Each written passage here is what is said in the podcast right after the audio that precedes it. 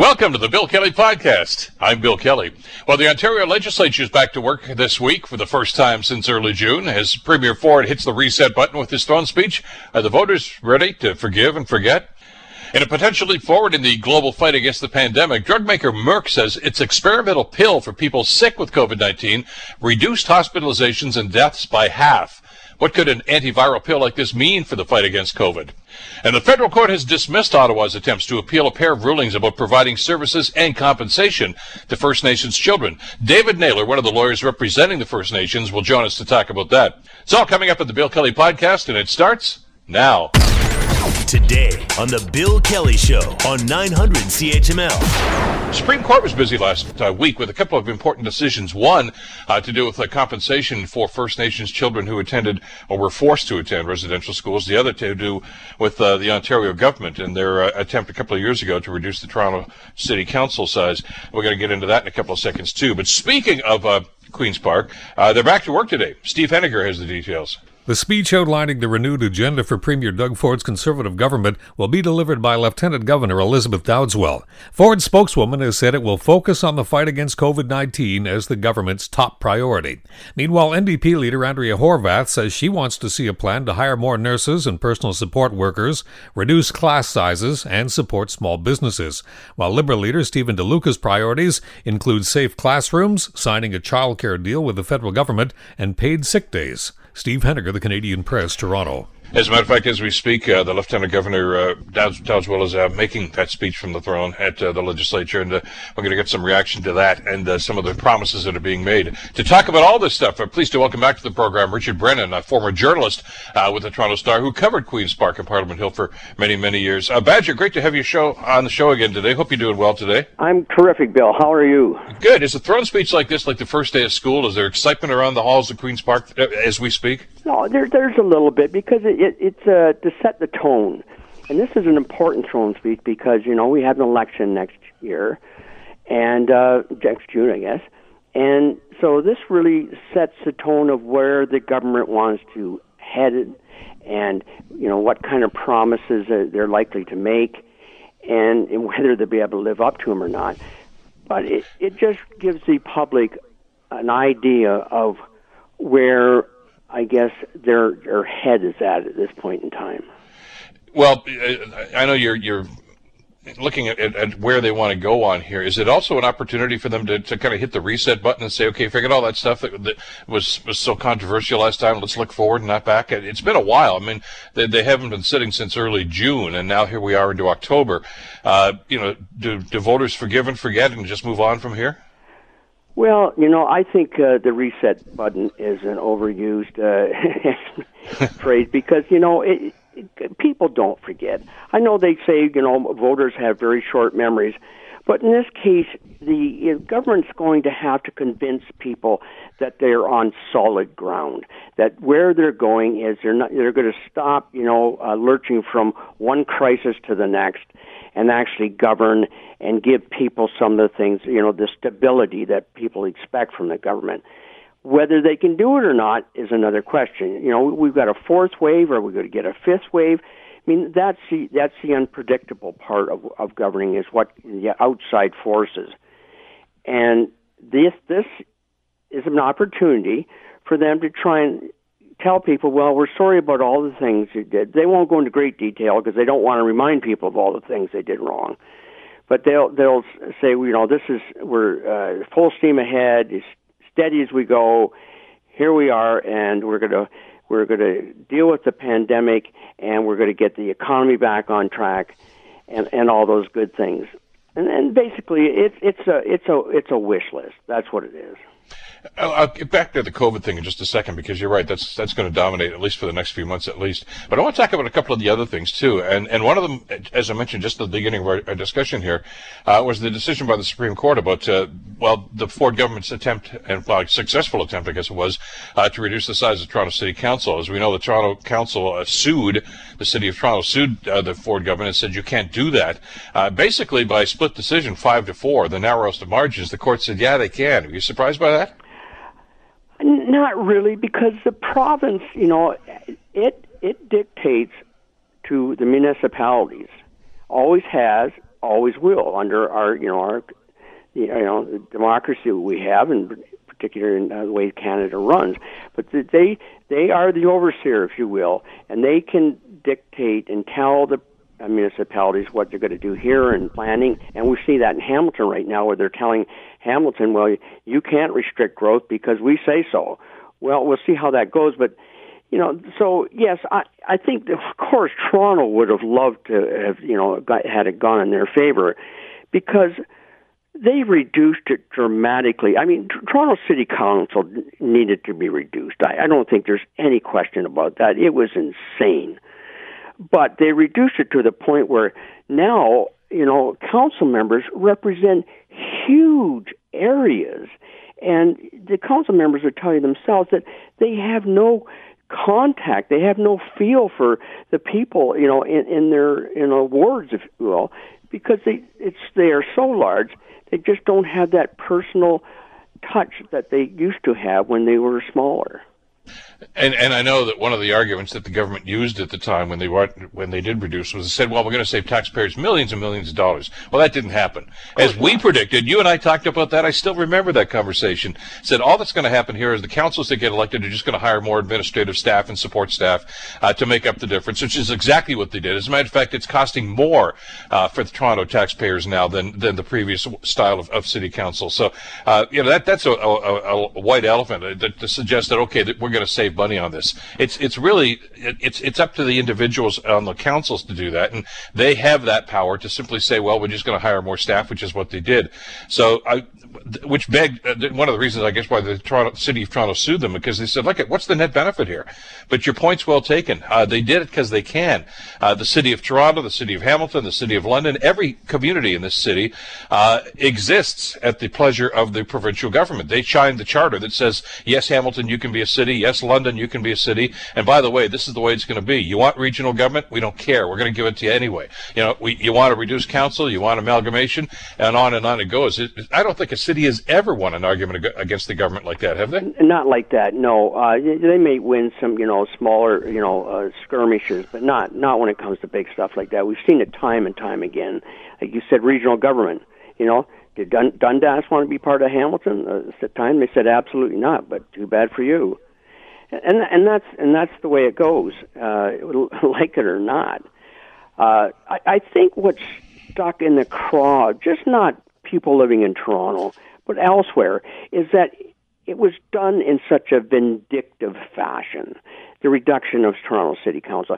He, he uh, Doug Ford had a hate on for Toronto Council for why they how they treated his brother Rob, and you know, um, with all the things he had to do when he came in, all the major uh, economic, you know, uh, pitfalls that lay ahead, and things you wanted to do, that was one of the first things he did right in the middle of an election campaign, right in the middle of a municipal election campaign. Absolutely, and and it was completely unneeded at that point. He could have done that after the ele- you know election or the, you know the uh, the next round of elections, but no, it, it had to be done right now and had to be done the way I say, you know, and and that's what really stuck with people. You know, but the fact is, it's you know the Supreme Court ruled in their favor, like you say, split decision. But uh, you know, just just the same, they they, uh, they are a creature of the province, the municipalities, and then like it or not. Well, and as you and I have talked about in the past, because of that power that the province holds, uh, the city of Toronto is never going to win this. Even if the Supreme Court had sided with the city of Toronto, uh, the, the, Ford government just simply would have reintroduced the legislation, said, okay, fine, that was illegal, but now we're going to do it again. Uh, and now it's going to be legal. So th- it was going to happen one way or another. They were going to reduce the size of council. So it seemed like almost a, an exercise in futility, but there it goes. Listen, I wanted to get one other element yeah. of this, and two, your, your former colleague Rob Benzie wrote about this in the Star. Uh, you know, new beginnings, throne from speech from the throne, et cetera, et cetera. Here's our agenda.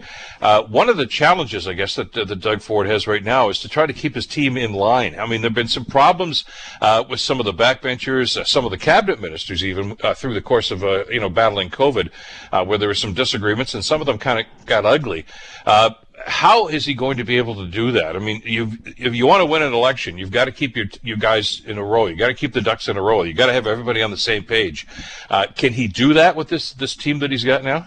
Oh, I think he can. And yeah, basically the message is going to be, Bill, don't do anything stupid.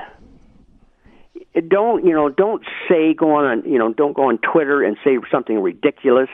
Uh, keep your nose clean and uh, you know look after your your you know the folks back home, and that's going to be the message. I mean, you never you know, I mean, it's like herding cats. You can't control everything, but I'll tell you, he's going to make it very pointed to his uh, caucus and cabinet that you know I will not brook any kind of madness. Period. Uh, and and Rob also went into some detail about what they may be doing here. Of course, these people all speak on you know the uh, idea of anonymity because nobody wants to be, hey, I'm going to tell you what the government's going to do here, but they tell you what the government's going to do anyway. You, every guy at Queens Park there, as you know, has to have their sources. Uh, but apparently, uh, there's going to be some attacks against Steven Del Duca and Andrea Horwath in the upcoming months. I mean, the, the Conservative Party here in Ontario, the PCs, have a lot of money. Oh.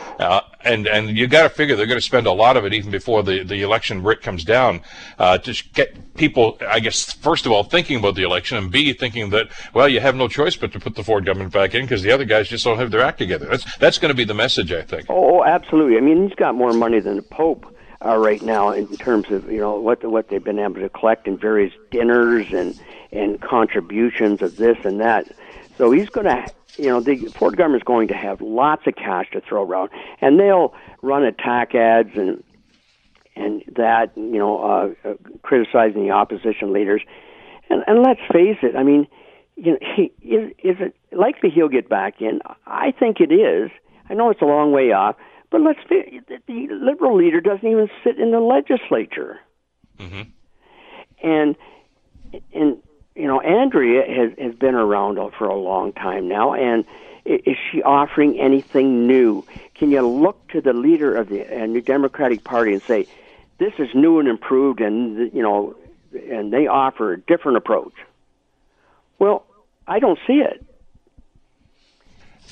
You, you know, things things things can happen, but at this point in time, I think you know, I I think he's uh, you know in a pretty good position to maybe certainly not get as many seats as he did last time, but certainly in a position to hold his own in the next uh, the next election.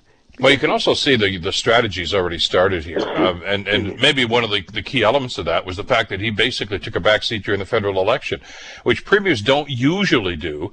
Uh, but he, I guess, saw the tea leaves and figured, look, at you know, Justin Trudeau's probably going to get reelected. I don't want to be the guy that's going to be yelling and screaming, "Don't vote for these guys," and then have her turn around and vote. The, the tradition here in Ontario, most of the time, has been if you got a liberal government in Ottawa, it's usually a PC government in Ontario. It, it rarely happens where you have both. Both, I guess, McGuinty uh, was the uh, the exception to that, but we seem comfortable as Ontarians with that sort of thing, and I, I think Ford saw that and just said, "Okay, I'm just going to back off here." Well, yeah, but the question is how much longer are we're going to have a liberal government in Ottawa.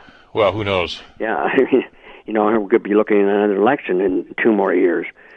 No, I mean that's certainly been historically the case.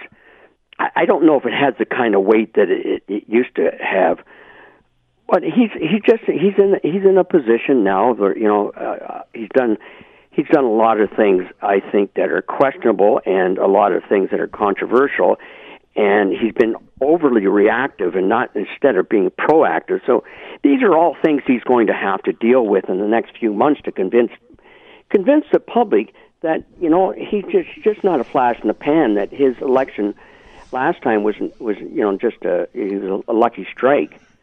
He's going to have to convince the voters of Ontario he is the person, his government is the government to get past to get past the uh, COVID and get in, you know, get Ontario back on its feet again and get the, you know, the economy roaring.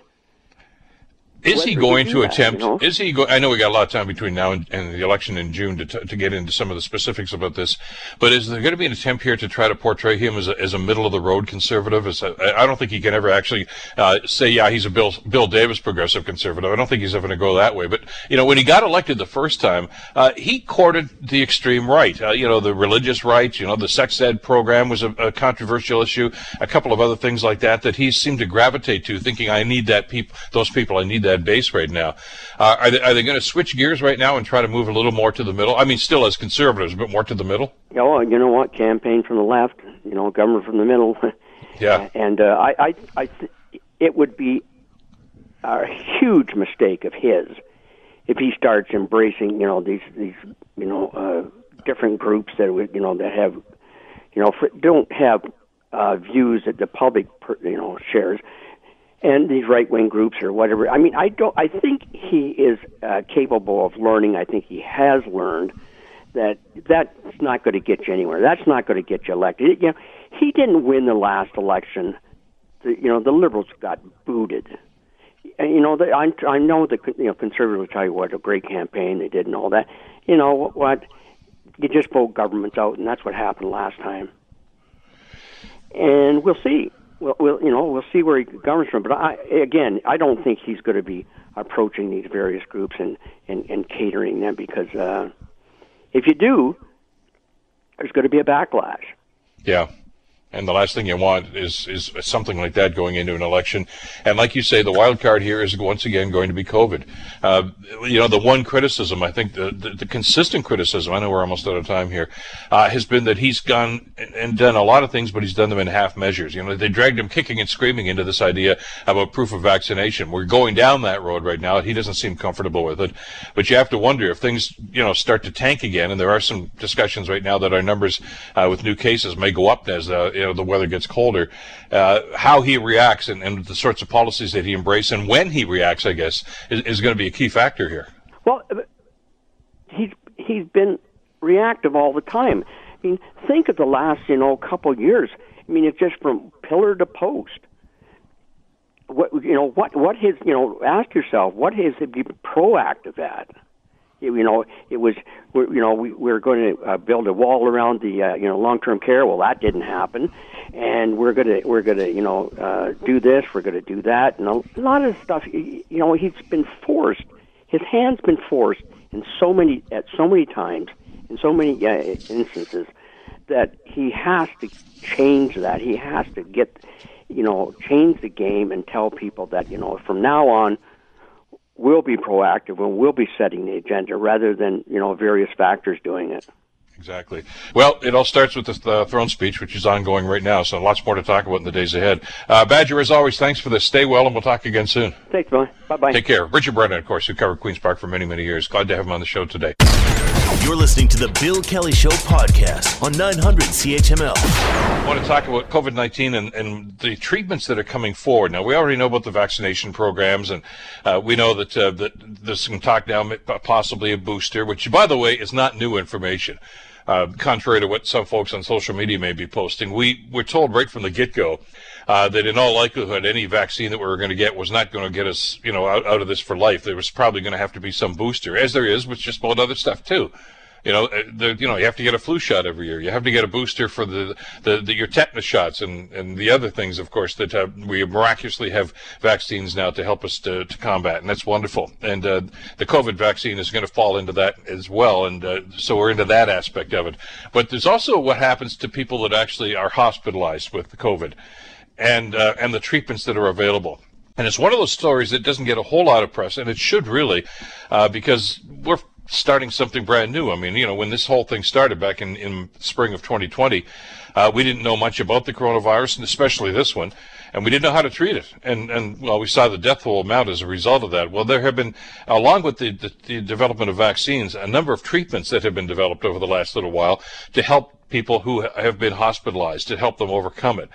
And uh, some rather famous cases, of course, have, have actually occurred since then where people have been able to, to get back into it, not without some long-term concerns and benefits. And, and that's a part of what we're dealing with right now. And, and, you know, researchers are trying to develop some sort of a strategy to try to deal with some of that stuff, the brain fog and some of the uh, possible uh, cardiac uh, concerns that could be raised. But what about people that are hospitalized and getting treated for it? Well, it's a new development over the last little while that was just announced anyway by uh, one of the major drug manufacturers called Merck.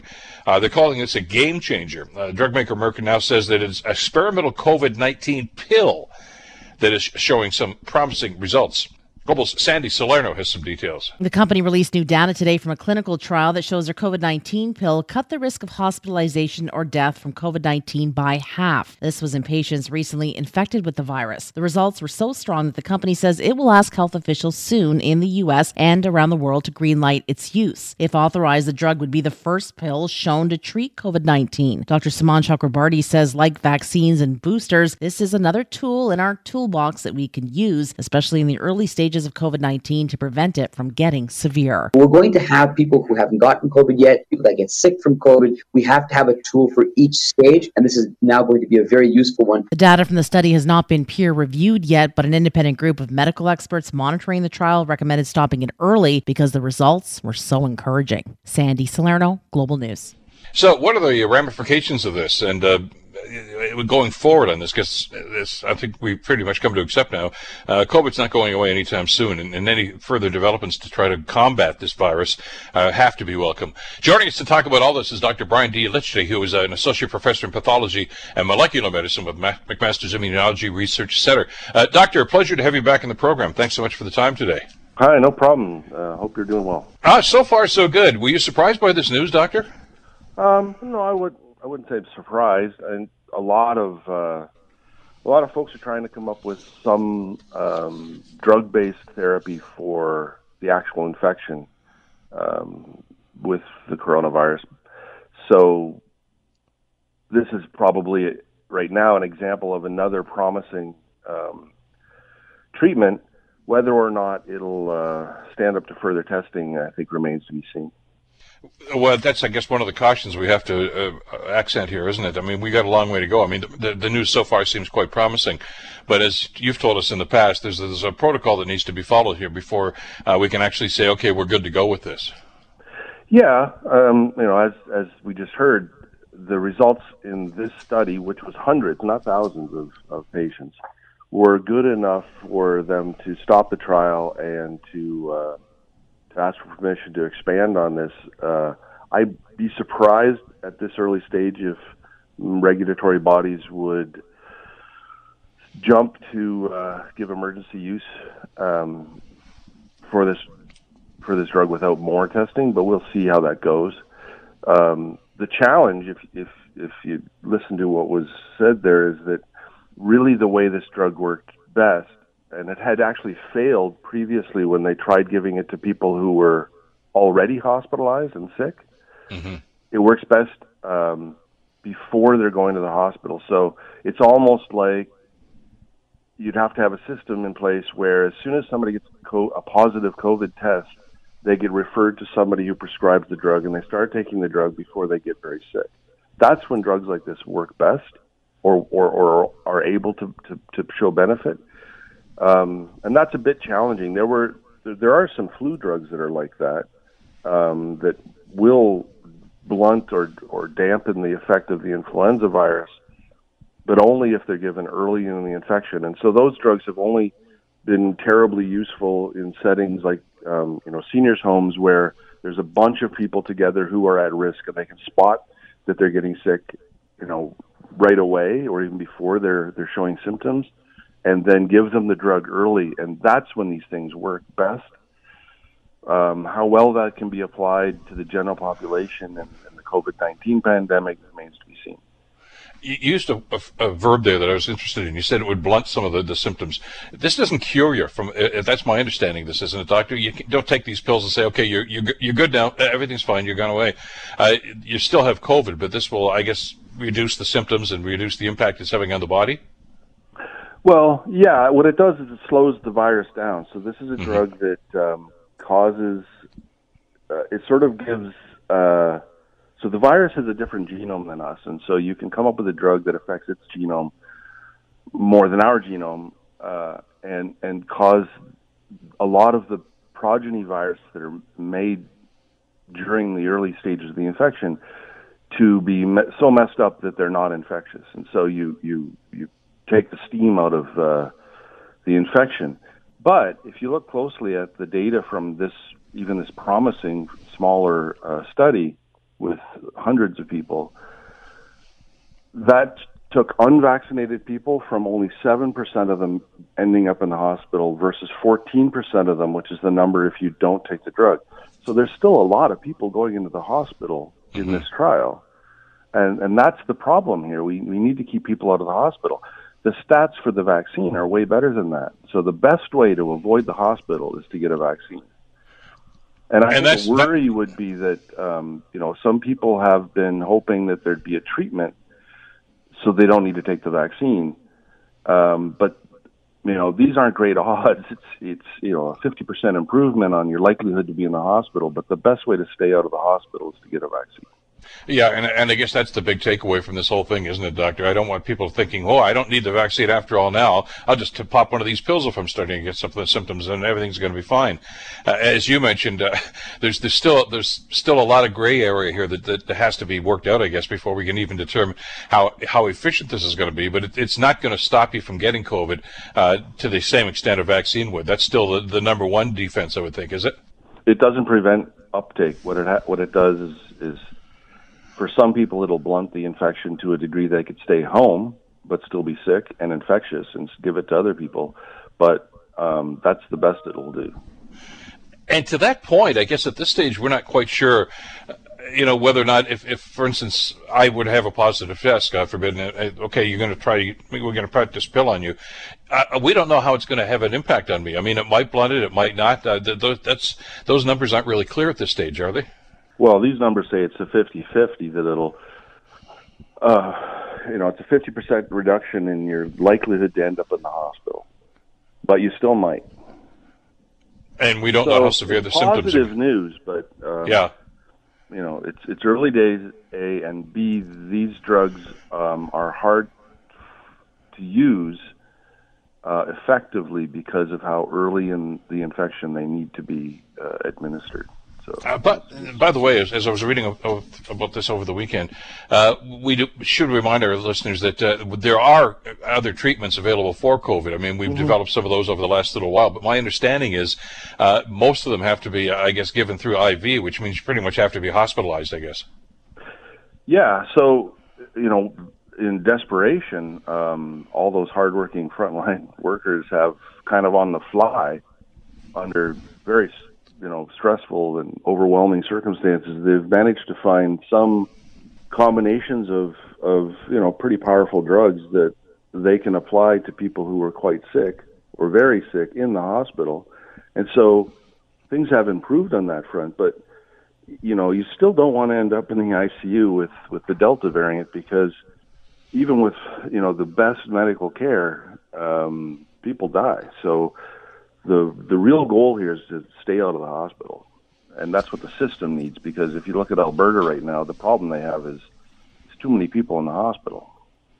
And and these treatments, as you mentioned, are are, are expensive uh, and I, I guess not readily available. You know, I, I guess one of the ones that we we're talking about here is I guess that that's part of the protocol they used when Donald Trump uh, was at Walter Reed Hospital when he was kind of, uh, determined to have this. And but uh, as they mentioned at the time, not everybody's going to have access to these sorts of of uh, protocols and these sorts of uh, of drugs. I guess so. Uh, the the good news here is, is if this does work out, then it's it's it's another tool, but it's not going to be the silver bullet that's going to make everything go away, is it? No, no, it's not that, unfortunately. So we have it's to put another tool that is a, to the you know the medical community if it if it stands up to further testing. And the more you know, the more arrows you have in your quiver as a physician, to you know, the better you can fight something. It also said here that uh, when Merck was doing these studies, and, and, and as you mentioned, I think our listeners have to remind ourselves that this was not a massive study like uh, some of the vaccine studies that were done. Uh, it said that Merck only studied the drug in people who were not vaccinated. Uh, what what do you take from that? I mean, are those worst case scenarios? Or I mean, should we not have had some data about people that were vaccinated that still contract the virus? Well, if you think of it from the point of view of of you know Merck, if you want to, if you have a drug or any company, if you have a, you think it might help people stay out of the hospital, you need to test that initially in unvaccinated people because they're the people most likely to end up in the hospital, right? Mm-hmm. So in this study, 14% of those people end up in the hospital if they're not treated. That gives you an opportunity to see if your drug is, is impacting things.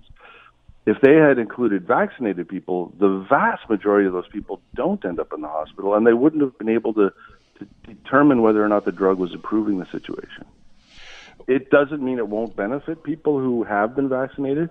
I think one of the places, like I said with the flu drugs, that you might want to use this this medication is in the setting of seniors who who who may not even respond well to the third dose. You know, once you get to a certain age, your immune system isn't what it used to be, and so those people may need this to help their vaccine when they're first infected and you can spot that sort of in a in the setting of a long term care facility or something, and you can keep those people out of the hospital. The story I saw here talked about the U.S. administration here, the Food and Drug Administration, uh, and they said that uh, that uh, the, the, thumbs up from from that organization could just be weeks away. Uh, based on, on, what you were telling us, that there's still a lot of work to be done on that. Are they jumping the gun a little bit here? Um, I think the media has a little bit, um, from what I've read we'll see. I mean, maybe I'll be surprised, and uh, the data's strong enough, and the, the backing, the, the safety data they have behind it, which of course is hard to see in this many people, um, will convince the FDA to give an emergency approval to at least what they will probably approve is is larger clinical studies um, where it can be more thoroughly tested. Whether that will be in the form of some sort of emergency use um, um, authorization or or the approval to go ahead with larger clinical trials, we'll see. But but no matter what, more people are going to get treated with this, of course. Well, it's interesting news, and, and as you say, it's another tool in the kit. It's uh, it's uh, it's not going to be the be all and end all on this, but uh, vaccination still uh, the main uh, way of, of defending, I guess, against this. Uh, but every time we talk about the hospitalizations, and, and your point's well taken, doctor. I think what did they say? Over 90% of the people that have been admitted during the, the Delta variant are, are, people that are unvaccinated into ICUs, and that's, I guess, what we have to take away from this at the same time is that we need to do everything we possibly can to try to not get there in the first place and not be hospitalized. And vaccinations are the way to go on that. More to come on that, of course, as we talk about booster shots and everything as we get down to the future. Uh, thank you, as always, Doctor, for the time today and for some perspective on this. It's it's an interesting story, and I think it's it's a good news story certainly. But uh, I guess we need to remind ourselves that there's still a way to go on this. Yeah, it is a good news story. Um, maybe I made it sound a bit negative, but uh, time will tell, and we'll we'll soon learn a lot more about this and other treatments. So stay tuned. Exactly. Well, I, would rather you were pragmatic. uh, you know, we don't need cheerleading at this stage. We need somebody who's going to tell us the facts and, and, and as, give us a clear understanding of what's going on. And we can always count on you to do that. Thanks so much, Doctor. No problem. Have a good Take day. Take care. Dr. Brian Lichty, of course, uh, Associate Professor in Pathology and Molecular Medicine with McMaster's Immunology Research Center. And uh, the Merck pill uh, continues with their research. And uh, it'd be interesting to see just how the U.S. Food and Drug Administration does respond in the coming weeks about what's going on. They've got some very, very grave concerns there about what's going on in some sections of the United States, especially with hospitalizations. And we're seeing it happen in Alberta, too. So this is uh, certainly welcome news for people that are dealing with those tragic situations. You're listening to the Bill Kelly Show podcast on 900 CHML. We talked about the Supreme Court being pretty busy last week about handing down some decisions. One had to do with the, the provincial government's attempt to try to reduce the Toronto City Council size, and, and they said, yeah, provincial government, yeah, you guys can do that. The other, though, uh, far more wide-reaching and I think far more significant, uh, and that was uh, the court decision to uphold a landmark compensation deal for First Nations children who have been forced forced to attend uh, residential schools. The court has dismissed Ottawa's attempts to try to appeal a pair of rulings, actually. Mia Rabson has some details. Both cases stem from rulings by the Canadian Human Rights Tribunal. The first upholds a 2019 decision which ordered the federal government to compensate First Nations kids for chronically underfunding child welfare services on reserves. The second stems from a ruling in November 2020 which expanded the scope of Jordan's principle. That policy is meant to ensure that First Nations kids that need medical or other services don't have to wait while provinces and the federal government fight over who is supposed to pay. The appeals have been criticized as running contrary to the spirit of reconciliation Mia Rabson, The Canadian Press, Ottawa. Uh, a great deal of consternation about this. A number of people that said, look at it, the government is truly committed to truth and reconciliation. Why are they in court? Uh, and this is not over yet, apparently. There are still some avenues, apparently, for the federal government to follow. So, what is the ruling all about, and what are the ramifications of this? Uh, well, to discuss that, we're pleased to welcome to the program David Taylor. Uh, David is one of the lawyers representing the First Nations in this case. Uh, David, thank you so much for the time. Pleasure to have you on the show today. Happy to be here, and thanks for having me. I, I, I got to tell you, I, am one of these people too. That not unlike uh, when we found out that uh, you know the, the, federal government a couple of years ago was was taking veterans to court about compensation. Uh, they're talking the talk about truth and reconciliation here, David. But you know to actually go to court and say we don't agree with the compensation package uh, is was mind-boggling to a lot of Canadians. I, with that in mind, and of course with your position uh, defending uh, the First Nations in this situation, you're obviously pleased with the verdict, aren't you? Oh, oh, absolutely. And, and to us, it's a common sense ruling. Uh, the government accepted the ruling in January 2016 that it had discriminated against kids uh, for, for, for many, many years. And this is the natural consequence uh, when a finding of discrimination has been made, is that those who were victims of that discrimination are eligible for compensation under the Canadian Human Rights Act. And so, so to us, it's uh, certainly confusing uh, that the government continues to mount uh, technical legal defenses to something that, under its own law, the Human Rights Act, is one of the remedies available to the tribunal in this case. What, what was the gist of, of their stand on this, David? And uh, as, as as this unfolded, I, I got the sense that they were saying, yeah, we, we yeah, there should be compensation, but it was the amount, I guess, and, and the people that were going to qualify for this seemed to be. Was was is that it in a nutshell? Uh, I mean, it's it's a bit of a uh, either it's more nuts or a bigger nut uh, than than just that, uh, but that's certainly part of it. Uh, so one of the things that they've continuously said is they think that kids uh, should get compensated. Uh, no mention there of parents or caregiving grandparents who are also included in the tribunal's orders. Uh, but one of the things they've said is that the tribunal is not the right place for it. It should be done through a class action because uh, they say the tribunal was really dealing with the system and not with the individuals. Uh, but of course, you know, the Caring Society's position on this has always been, well, sure, you look at the forest, but how, what makes the forest up? It's a bunch of individual trees. And the tribunal had a lot of evidence in front of it of uh, a number of the sad stories that have resulted uh, from the discrimination in the system.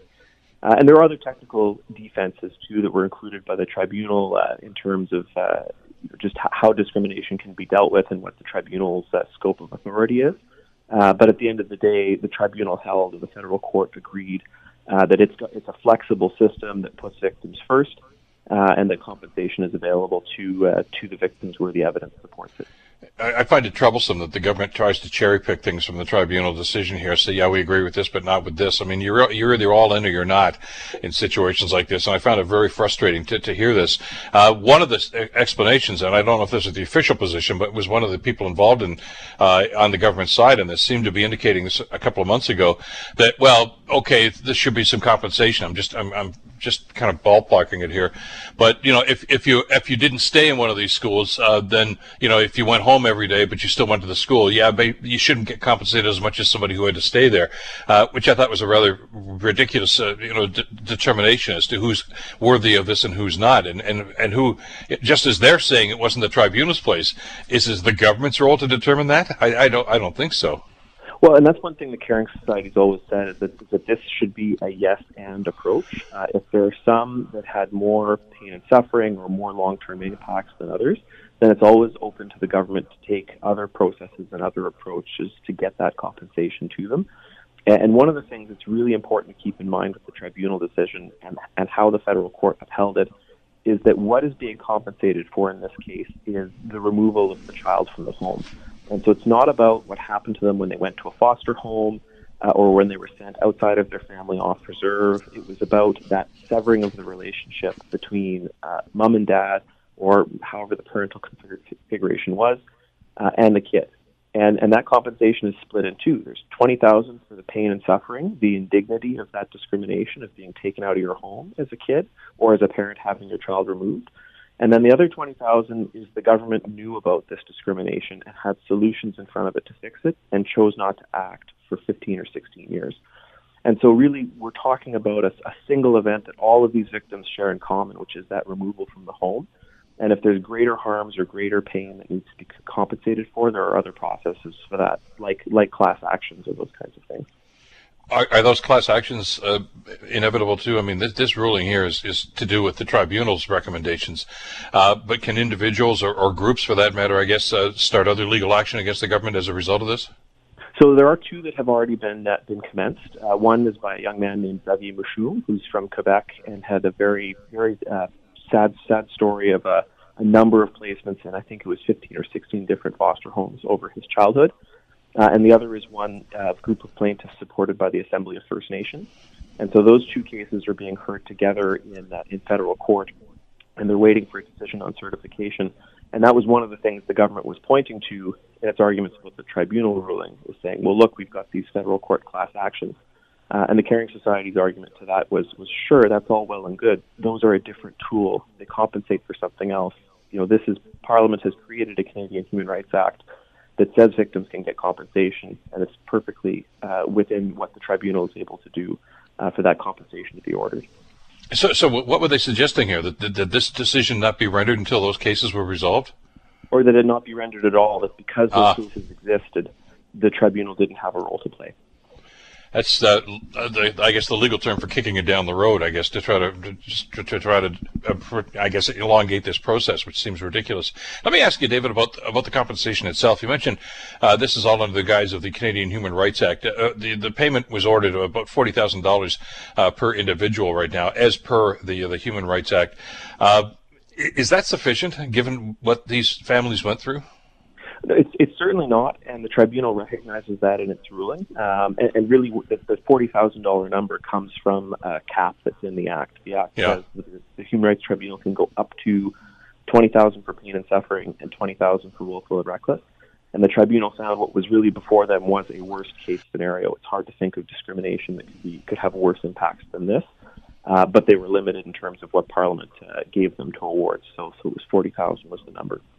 It, it just seems so insignificant based on, on the pain and suffering that was ongoing and probably continues to to to, con, to haunt a number of these families and as they try to move forward and they'll never put this behind them certainly. And uh, talk to us about the process now uh, $40,000 is, is okay as you get a check but what about support services? What about the things that they need to try to deal with this? I mean, we're talking about uh, the, the, one of the ultimate cases of, I guess, a post-traumatic stress disorder uh, that families are going through right now the, as they find out more and more about this. And, and, some of them, of course, still trying to find out exactly what happened to some of their loved ones in situations like this.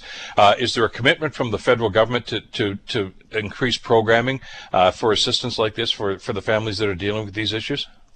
That's one thing that we, we've negotiated with the government as part of the proceedings in front of the tribunal is that is that these payments have to be accompanied by supports. And so after the tribunal made its ruling in September of 2019 saying, okay, here, here's who's entitled and here's how much they get, uh, the party spent about a year, a little longer because of the COVID uh, situation, uh, coming up with a framework in terms of how do you find these kids uh, and families and get the money to them in, a, in a, as safe a way as possible. Uh, and so there are supports that are mentioned in the framework, like mental health, uh, like deferring compensation until the age of majority for kids, uh, special provisions for folks who uh, who don't have the, the, the, capacity to manage their funds themselves, uh, and of course, you know, mental health supports uh, going along with that as well, as well as some elements around, you know, advice in terms of how how to best use the funds, which you know, for some of these folks, that's going to be something they may not have in their everyday circle, given what's happened to them with the child and family services system. Uh, that, unfortunately, though, is all on hold uh, while we wait to see what happens because the framework doesn't actually come into effect uh, until the decision is final. And so we have to wait to see uh, at the end of this month if the government will appeal or not uh, before knowing if that all kicks into place. There's a, a mention two or three times here in the, in the decision uh, by the justice about Jordan's principle. Maybe you could explain what that is. Sure. So Jordan's principle is really a concept that First Nations kids should get the services that they need when they need them. And Jordan was a young boy uh, living in Manitoba who, very sadly passed away uh, in hospital at the age of five, despite his doctors all agreeing when he was about two that he could go to a therapeutic uh, foster home in Winnipeg. And the federal and provincial governments argued about that because the Fed said, well, this is a provincial foster home, and the province said, well, this is a federal status Indian kid from reserve. And so Jordan couldn't leave, uh, unfortunately. And so the the Jordan's principle, which was brought forward by Jordan's family and Jordan's community, uh, really says that the kids get the services first, and the governments argue in the background uh, about who should pay for it. And so whoever is approached first should deliver the service. And the tribunal has added important elements to that about recognizing that services for First Nations kids and non-First Nations kids aren't always going to look the same because the needs can be higher for First Nations kids. And the tri- and the tribunal concluded that you can't limit yourself to the Indian Act in terms of determining who First Nations kids are. Um, if you've got a First Nation who says this kid is one of ours, uh, then that's what you listen to. You don't listen to the rules, you know, developed in the 50s and 60s in the Indian Act and, and adjusted a bit in the 80s after the charter came in. Uh, but that's not the source of identity for a First Nations kid. It's the community itself. I, am not going to ask you to speak on behalf of the government. Uh, they've made their own statements that we'll get to in just a couple of seconds. But with decisions that are rendered like this, uh, are, are, we moving closer and closer uh, to some sort of a revision of, of the Indian Act, uh, this this outdated piece of legislation that seems to be the, the foundation for an awful lot of these government policies? I mean, everybody seems to agree uh, that it needs massive uh, overhaul, and we're talking the talk, and we don't seem to be moving any further towards something like that. I mean, I, I can remember doing a show back in in the early 90s about this uh, with the Minister Nault, who was the minister at the time uh, in the Chrétien government, and saying, yeah, we have to do something about this act, and it's just not happening. Uh, at, at, what point do we take this to the next level and say, okay, maybe the legislation that, that's you know the foundation for this needs to be addressed? Well, and I think that, that that's right. I mean, you kind of mentioned that we all, we all get older, the legislation keeps staying the same, and, uh, and and I think what's happening now is the communities are looking at this and they're saying we can't wait for the solution to come from Ottawa. And so we either need to make our own arrangements with the federal government or, as has happened here with Jordan's Principle, to challenge where the Indian Act is being imposed as a limit. And so that's what, what happened with the caring societies. We, we were informed that they weren't going to extend Jordan's Principle to essentially, for lack of a better term, non-status kids. And so we challenged that at the tribunal and said that you have to include all of the First Nations kids who are disadvantaged uh, by, well, I don't think we have enough time to talk about all the reasons that First Nations kids end up facing disadvantage in our society. Uh, but recognizing if you have two First Nations kids facing the same disadvantage, and the tribunal used this example, they said, you know, you could have two half siblings, but because they share one parent and the other parent has different status, one kid could have status and one kid wouldn't. They're in the same house, they're experiencing the same discrimination. We should be treating the two kids the same. And so, so certainly that's a very positive step forward. And uh, and until we get that overarching reform, it's going to be these step by step, you know, piece by piece, incremental measures to, to bring better better conditions for First Nations kids and families. Uh, you mentioned at the beginning of our conversation here, David, that the government does have the right of appeal on this. They say they're reviewing the decision right now. Uh, maybe you could outline the process here. What happens if they don't? What happens if they do decide to appeal? Let's, let's start if they don't appeal, first of all. In, in the event they don't appeal, uh, then the compensation process agreed to by the parties kicks in and there's a period of time in which uh, essentially the, the, parties will go out to the record holders and try and identify these kids and families and get in touch with them to inform them that there are these orders and that they're entitled to this compensation. Uh, and in the event they do uh, choose to appeal, uh, we'd be looking at uh, first an appeal to the Federal Court of Appeal, where three judges uh, would hear hear the case to decide if the the one judge from the federal court was right or wrong, that the tribunal's orders can stand. And should the uh, should, should the kids win again there, the government would have one last chance to go to the Supreme Court of Canada, uh, but they'd have to get permission uh, from the court to go because there's no uh, as of right appeal in this situation. The court has to agree that there's a, sufficiently important reason to hear the appeal. If we go down that road, or I guess more specifically, if the federal government goes down that road, uh, are we talking months, years before there's any resolution here? I think it's certainly in the order of months, and it could could be in the order of a few years, depending on, on how far it goes. It's uh, certainly a case that, that the parties have been trying to move forward as quickly as possible. We we got our final order from the tribunal in in March of this year, and here we are with a decision in September October. So that's for the legal world actually not that not that bad. And uh, so, assuming that commitment continues, you know, we'd probably be looking at a hearing sometime in the first half of next year, and then it's up to the court how long it takes to release its decision after that. And in the meantime, as you mentioned, everything's on hold. There's there's no compensation uh, going out to these families. What about the support services? Is there anything being put in place? I would would like to think that that they would consider that a priority and at least move forward on that. Have they have they done that? Well, certainly there are there are services available under the new approach to Jordan's principle, and uh, so if there's you know if there's listeners out there who, who need those supports flowing from uh, either experiences in the system or intergenerational uh, effects from things like residential schools and 60 Scoop. Uh, there are services available from the government on a case by case basis, but the, the kind of a, a, focused approach on recipients of compensation, uh, that's all waiting for the for this uh, legal legal stuff to get sorted out. I mean, I know these are big numbers, and I know that the government's concerned about the you know, the, the the payout in a situation like this. But uh, uh, the problem is, is is huge, and, and the implications of this are huge. And you know, we're I think as a nation uh, just starting to educate ourselves about what went on, and, and the number of people that just turned their backs on this. Others who watched it willfully and said this is the best thing for these people anyway, or best thing for us anyway. So uh, it's it's a dark time in our history, and, and this is going to have to be, I think, one of the things that we're going to have to deal with uh, sooner than later. Uh, we'll be watching with great interest to see just how the feds respond to this decision and uh, what's going to be happening going forward. David, a pleasure to have you on the program. Thank you for taking some time with us today. Thanks very much again for your interest, and have a wonderful morning. You too. David Taylor, one of the lawyers representing the First Nations in this case. And as we said, notwithstanding the decision that was rendered, uh, the government can appeal this. And as uh, David told us, he, this can go down, well, for another month, couple of months, maybe even years before there's any compensation. That just doesn't seem right, given what's going on here and what has gone on in the past. Anyway, we'll continue to follow that story and bring you up to speed uh, as soon as we hear some new developments. The Bill Kelly Show, weekdays from 9 to noon on 900 CHML. The Bill Kelly Podcast is available on Apple Podcast, Google Podcast, or wherever you get your podcasts from. You can also listen to The Bill Kelly Show weekdays from 9 till noon on 900 CHML. I'm Bill Kelly. Thanks again for listening. And don't forget to subscribe to the podcast. It's free, so you never miss an episode. And make sure that you rate and review.